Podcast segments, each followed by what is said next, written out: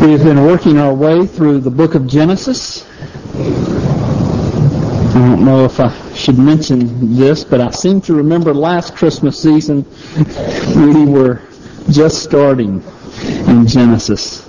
So we have been, um, as I say, moving moving through passage by passage. We are in Genesis chapter 39. We'll be looking at the entire chapter, verses 1 through 23. And as has been my practice to, um, I will read the passage as we move through the um, through the sermon. Let's pray. Father, I ask for your blessing to be upon the reading and proclamation of your word. Help us to remember that Jesus Christ, our Emmanuel, uh, is with us, that God is with us, because Christ is God and He is with us. Father, impress this truth upon our hearts. Help us to have a faith that is fixed upon Him. Help us to have a faith that causes us to be more than conquerors through Him. We ask in His name. Amen. I anticipate three different responses to this sermon. I'm giving you a heads up because only one of these responses uh, is the correct biblical response. And there may be other responses that you might have uh, that are correct and biblical. But of the three that I'm going to list for you, I'm uh, only one is biblical. So hint, hint. Uh, I'm not being so subtle. I'm trying to guide your response.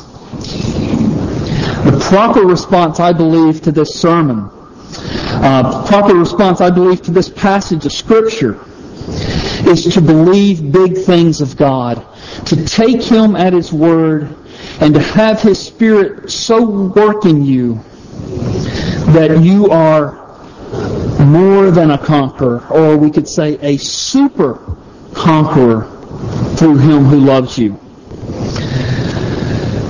Now there's a second unbiblical response um, to this sermon, and that would be to hear this sermon, read this passage of Scripture, and then flee back in your weakness and find shelter there. And as you're cowering in your weakness to cry out, the very good that I want to do, I cannot do. And the very evil that I want to avoid, that's what I'm bound to do. Oh, what a wretched man that I am. Oh, what a wretched person that I am. Now, if that sounds familiar, I've distorted a couple of words from a passage in Romans 7 to match the way that we sometimes distort the doctrine of sanctification. And then there's a third way that I anticipate that uh, you may respond to this sermon or fail to respond to this sermon. It's the all too common response of ignoring the implications of Scripture and simply shrug it off. Genesis 39 has monumental implications for us in Christ. Which of these three responses will you have to this passage of Scripture? The first thing that we are going to see as we look at this passage is we're going to see Joseph's faith. We're going to see the content of his faith. God wants us to especially notice Joseph's faith here in this passage. Joseph's faith stands in stark contrast to his brother Judah, as we saw last week in Genesis 38, uh, who was a man, as, as I noted, a man of unrestrained desires. What Judah wanted, he took. What Judah wanted to do, he did. He was a man of perverse desires. And then contrast Judah with what we're about to learn about Joseph. Joseph was a man of faith. Listen to um, what the scripture says about Joseph. I'll read verses 1 through 10 as I always am anxious to do. Um, I want to encourage you to open your own copy of the scriptures and follow along. Or if you don't have a copy of the scriptures, there's a copy of the scriptures uh, there in the pew in front of you. Genesis 39 verses 1 through 10.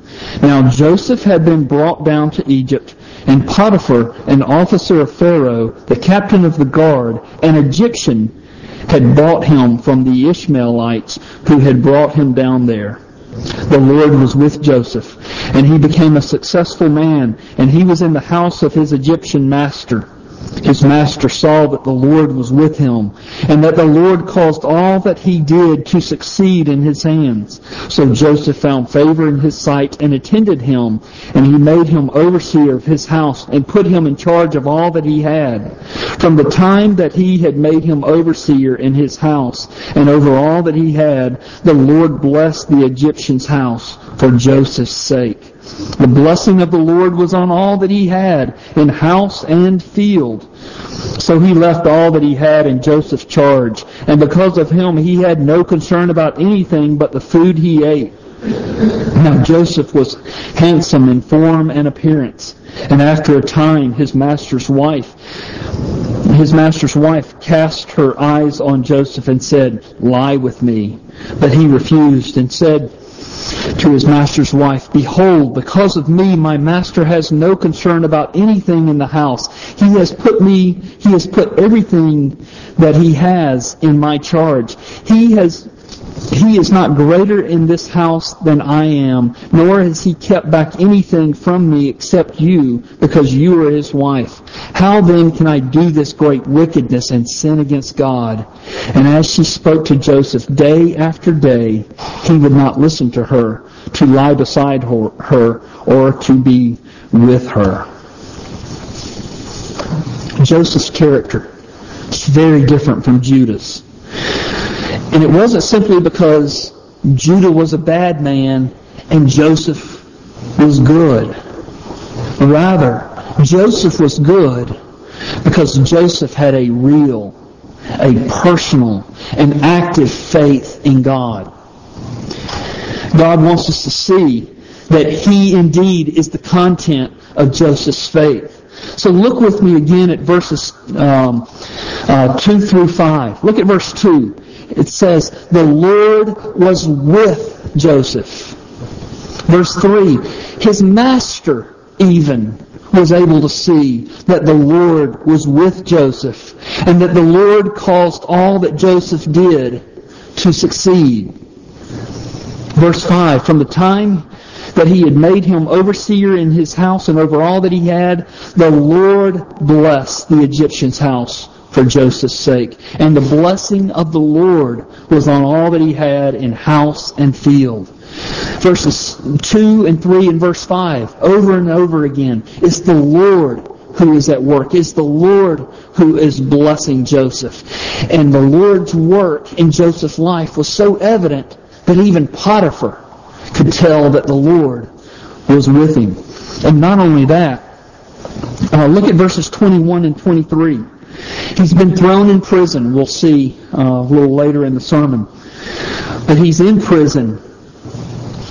And it says, verse 21, the Lord was with Joseph and showed him steadfast love and gave him favor in the sight of the keeper of the prison. Verse 23, the keeper of the prison paid no attention um, he paid no attention to anything that was in Joseph's charge because the Lord was with him. Whatever he did, the Lord made it succeed. Throughout this passage, it is the Lord who is acting. It is the Lord who is the content of Joseph's faith. It wasn't because Joseph was a good man. Joseph was good because his faith was in the Lord. And then on top of this, there's something else that we might easily miss uh, that alerts us to the personal nature of Joseph's faith. God here uses his personal covenant name uh, in these verses. God doesn't refer to himself as Elohim, which would be God, or Adonai, which would be um, Lord. rather he refers to himself as Yahweh, or we might say Yahweh um, in the deep south. um, in each instance here, God refers to himself as Yahweh. Um, so uh, look at verse 2, for instance. If you have the ESV or the NIV, I think probably any uh, translation you have, you're going to see that the word Lord is in, first of all, large caps L and then small caps. And what this uh, is alerting us to is that it is using the personal covenant name of God, Yahweh. Um, and to make this even more striking, the, the personal name for God, Yahweh, is, is used eight times here in this passage. And then in the next 11 chapters, it's not used at all. And so God is very intent to, for us to understand that Joseph's faith was not some distant faith in a distant God, but his faith was a real, active, personal faith in the covenant Lord. Joseph's faith was in the Lord, as it says in verse 23, in the Lord who lo- I'm sorry, verse 21, in the Lord who loved him. Now, where did Joseph get this faith? As a young boy, Joseph would, would uh, listen to his father Jacob tell about how Yahweh uh, had been faithful to his promises in spite of Jacob's, as we have seen, in spite of Jacob's self-centeredness, in spite of Jacob's unbelief. God was faithful. And so jo- Joseph heard these stories, and he learned to trust God even when all circumstances uh, seemed to suggest that God wasn't there. It seems as if Joseph, in hearing his father's stories about God's faithfulness, had a much deeper faith than Jacob, his father, actually had. And God had revealed to Joseph through these two different dreams, if you remember back to chapter 37, uh, he had these two dreams that he would rule over his family. And so then when his brothers sold him into slavery, Jacob has this faith in God that is unshakable. My God loves me. My God is faithful even in spite of circumstances. My brothers are selling me into slavery. Well, because God loves me, this must be part of his plan. And he is unshakable in his faith. It's like um, like Abraham. God says to Abraham, "Go kill your son, your only son whom you love." And God and Abraham remarkably goes to do that. And then the book of Hebrews alerts us to Abraham's thinking that Abraham reasoned by faith that he was going to keep his promises, that he would have descendants as numerous as stars uh, in the sky, as numerous as sand on the seashore. so obviously, God has told me to kill my son. Well, God's going to raise him back to life. And so here's young Joseph being sold into slavery instead of becoming embittered, instead of becoming angry, instead of becoming fearful. He trusts in the Lord. When Joseph, as we'll see in a few moments, was accused by Potiphar's wife, falsely accused by Potiphar's wife, instead of giving in to the temptation, instead of going along to get along, he trusted in God. When he was wrongfully thrown into prison, he trusted God. This is a super conquering faith.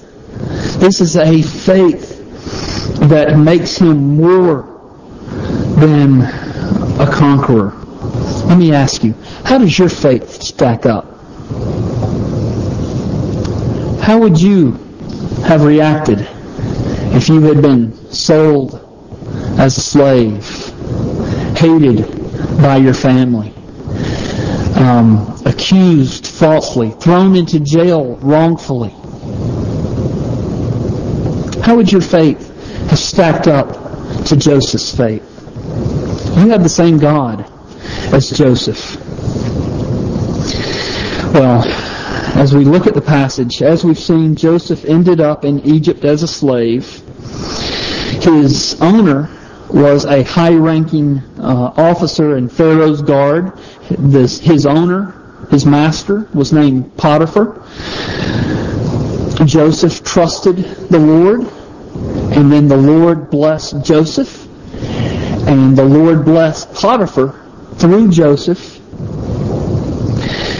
And so Potiphar put Joseph in charge of everything that he had. It says everything except for his, the food that he ate, and there's the commentators say that there was probably some ceremonial uh, type things that that uh, Potiphar would do in terms of worshiping his false god that would have been detestable to Joseph. So Joseph did not have to to uh, participate in the preparation of food. But other than that, he was in charge of everything. Verse six. So Potiphar left all that he had in Joseph's charge, and because of him, he had no concern about anything but the food that he ate. And then verse 6 continues uh, in most of your translations in a different paragraph. Now Joseph was handsome in form and appearance. This means he really stood out in his appearance. There was one other person in all the Bible that says that was noted uh, for their form and appearance, and that was Rachel, Joseph's mother. So she was a real looker, I guess we might say. He was a real looker, I guess uh, the lady folk might say, uh, in his in his appearance, in his strength. He was he really stood out. He was strong and handsome. And Potiphar's wife noticed him. She said to him, lie with me. And this wasn't a request. Uh, I imagine she used the same tone that she would have used when she told him to dust the furniture. You know, he was a slave after all. She's not asking him to lie with her. He's telling her. And Joseph was only 17 or 18 at the time. His hormones were in full effect. Add to that that he was a slave given a direct order. And then top it off with the fact that he had been dealt a raw hand by his brothers, that his brothers had sold him into slavery, that his brothers um, had had ripped him away from his father who loved him so dearly.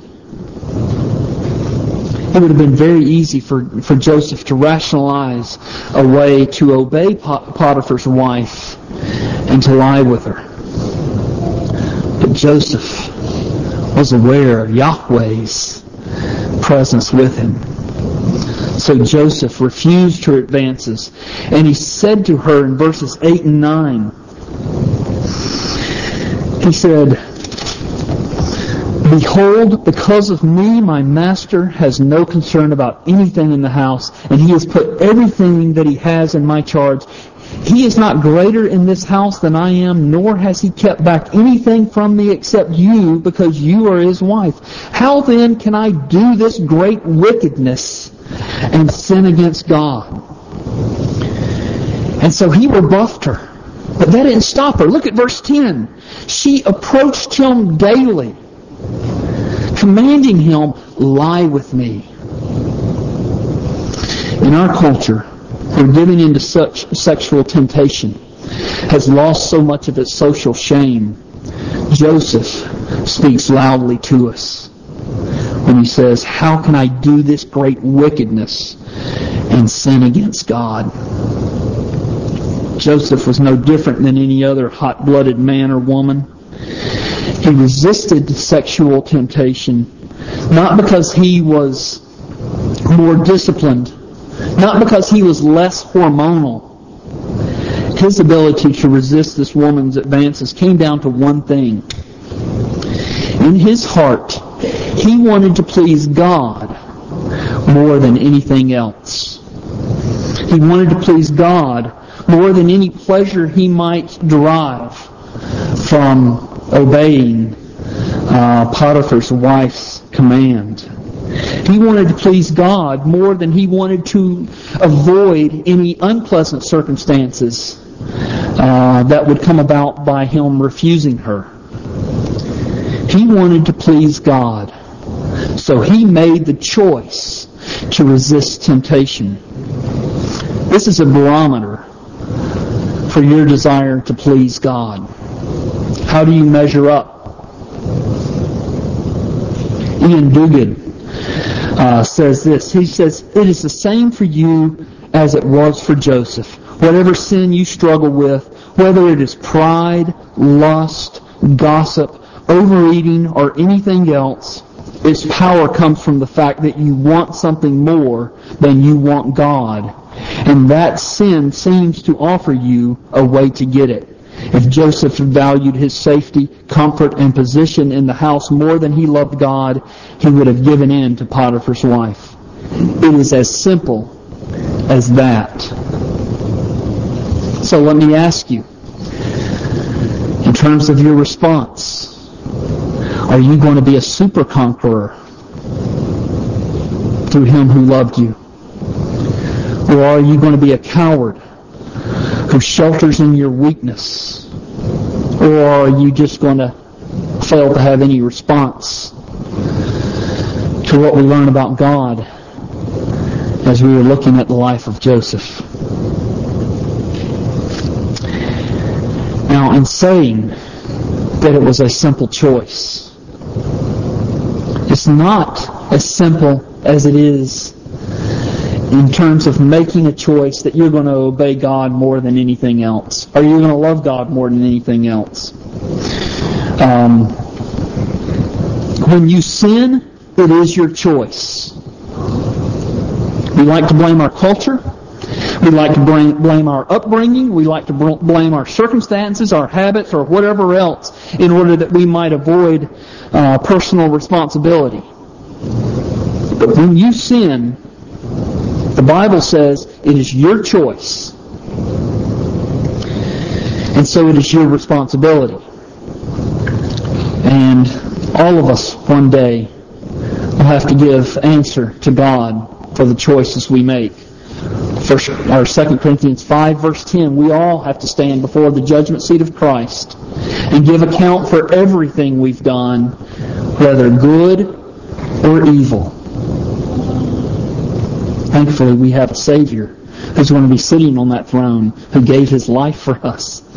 Otherwise, who of us could stand? But when you choose to please God more than, and, and you choose to love God more than you love your sin, that choice that you make to love God is not your choice alone. It's an empowered choice.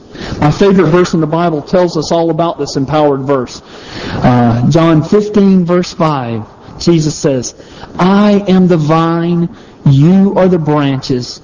Whoever abides in me, and I in him, he it is that bears much fruit. Apart from me, you can do nothing. God was at work in Joseph, empowering him to choose to please God more than the sin that was repeatedly placed before him. See what I'm saying? When you choose to sin, it is your responsibility. It is a choice you make every time. When you choose to please God, it is an empowered choice. It is Christ at work in you. It is Christ uh, empowering you. It is Christ causing you to bear fruit. See, this is how faith works. Faith, faith connects us to Jesus. Faith is like the, the power cord that uh, that connects the light bulb to the power. We abide in Jesus by faith and then we draw from Him the power in order to bear much fruit. Apart from Christ, we can do nothing. We're like an unplugged lamp spiritually apart from Christ. Joseph believed Yahweh. Joseph believed the Lord who loved him. And he became a super conqueror. We would expect God to reward Joseph's faithfulness with uh, deliverance from the temptation. But this is not what God did. Joseph's faithfulness brought about more hardship. Voddie Baucham is right when he says, sometimes telling the truth gets you fired. Sometimes playing by the rules gets you a fourth place ribbon while cheaters win gold, silver, and bronze. And sometimes refusing to go along with the wishes of an adulteress gets you thrown in prison. Let's look at verses 11 through 20 to see what happened. And I'm simply going to read this passage. But one day, when he went into the to the house to do his work, and none of the men of the house was there in the house, she caught him, this being she being Potiphar's wife, caught him by his garment, saying, Lie with me. But he left his garment in her hand and fled and got out of the house. And as soon as she saw that he had left his garment in her hand and fled out of the house. She called to the men of her household and said to them, See, he has brought among us a Hebrew to laugh at us. He came in to me to lie with me, and I cried out with a loud voice. And as soon as he heard that I lifted up my voice and cried out, he left his garment beside me and fled and got out of the house. Then she laid up his garment by her until his master came home, and she told him the same story, saying, The Hebrew Hebrew servant whom you have brought among us. She's a piece of work. um, came in to laugh at me. But as soon as I lifted up my voice and cried, he left his garment beside me and fled out of the house. As soon as his master heard the words that his wife spoke to him, this is the way your servant treated me, his anger was kindled. And Joseph's master took him and put him in the prison, the place where the king's prisoners were confined, and he was there in prison. You know, this is the second time that Joseph's garments have been used to deceive someone else. You know, they took his coat of many colors to deceive his father. Joseph being accused by Potiphar's wife, uh, it put Potiphar in a tough position. If he sides with Joseph, he's calling his wife a liar. Well, you know, if mama ain't happy, ain't nobody happy. Uh, so he was going to side with her unquestioningly, un- unquestionably. Um, and so uh, Joseph was a lowly slave who was accused of trying to have relations with his master's wife. This is the ancient Near East. Slaves have no rights. Slaves are executed for these types of crimes. Yet Joseph is only put in prison. I think it's clear that Potiphar knew who the guilty party really was. In fact, in verse 20, um, when it says that Potiphar's anger was kindled, I think his anger was directed probably mostly toward his wife, even though he was not allowed to let her know that. I believe the situation here of Joseph being falsely accused and then put in prison presented a much greater temptation to Joseph than the sexual advances of Potiphar's wife. To obey God and then to be put in prison after being falsely accused, I imagine Joseph was tempted to feel abandoned by God. How would you feel if you were imprisoned wrongly after being falsely accused? Especially after you have been so faithful day after day to obey the Lord and resist the temptation. We have a modern day Joseph.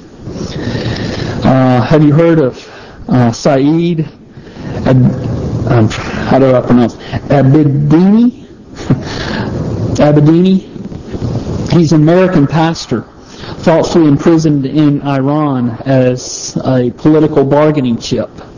Last week, um, the president uh, failed to secure his release as they were um, as they were negotiating, failed to even bring him up as a bargaining chip. And Abedini's wife and many Christians are just going nuts in anger that um, their present, president would not make this a priority to, to secure his release. And I, I expect that I'd be going nuts if, if, if it were my loved one that were imprisoned falsely and moved to a harsh prison. But compare her reaction, and I'm not faulting her, and I'm not faulting uh, other Christians who are angered. I'm angered. But compare their reaction, maybe our reaction, to Joseph's response. He doesn't go nuts. He doesn't fly off the handle. He doesn't complain or have a pity party. He trusted Yahweh. And then he went about his business. He bloomed where he was planted. God has put me in prison. God has planted me in prison. Then I'm going to glorify God in prison. Joseph is in, in an enviable position. Most of us would say unenviable. But I believe an enviable position because he's in a spot where God tested Joseph's motives and found them to be pure. It's easy to live a lie. You know, I preach the Bible, I preach the Reformed faith, and it's not popular, but I know you love it. And so am I preaching as a man pleaser, or am I preaching to honor God? That's a difficult question for me to ask and answer.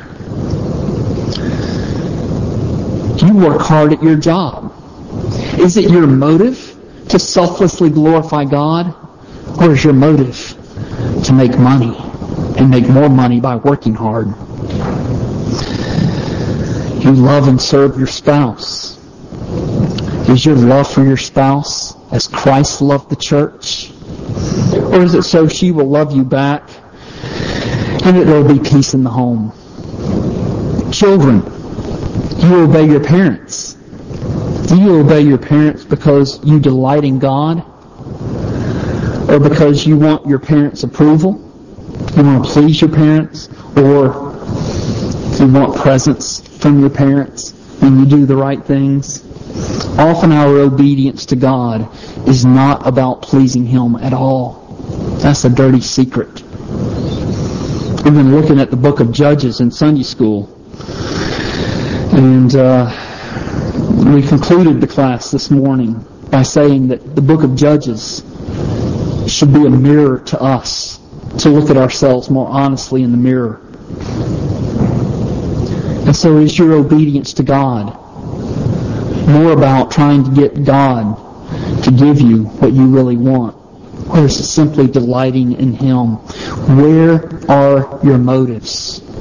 Joseph is a mirror for us. It's the Christmas season. As I think of the Christmas season, I think primarily of Matthew 1, 22 through 23. In fact, we kicked off our hymnody, our Christmas hymnody, with Come, O come, Emmanuel from Matthew 1, 21 through 22. She will bear a son, the angel said, and you shall call his name Jesus, for he will save his people from their sins. All this took place to fulfill what the Lord had spoken by the prophet. Behold, the virgin shall conceive and bear a son, and they shall call his name Emmanuel, which means God with us. What was the content of Joseph's faith? The Lord, the covenant Lord, was with Joseph. Verse 2, verse 3, verse 5, verse 21, verse 23. The Lord, the Lord was with Joseph. Christ is with us even, I believe, in a more intimate way than he was with Joseph, if we, can say that. We know the content of what Jesus came to do in dying on the cross, to be our sin sacrifice, to rise from the dead, and to be our Savior who has promised to be with us even till the end of the age. Will you believe Him? How will you respond to this sermon? Will you respond by being more than a conqueror through Him who loved you? Or will you shy away in your weakness? Or will you simply ignore it? Don't ignore Jesus. He can, like I was telling the children, He made Peter to be able to walk on the water. He is able to make us resist temptation and bear much fruit. That's superhuman. Let's pray together. Father, we thank you for our Lord Jesus. God with us. Father, help us to believe your word that no sin, no sin, uh, no temptation has taken us captive. That you always not only provide a way out, but that you are with us, empowering our choices to honor you, that we might, through Jesus, bear much fruit.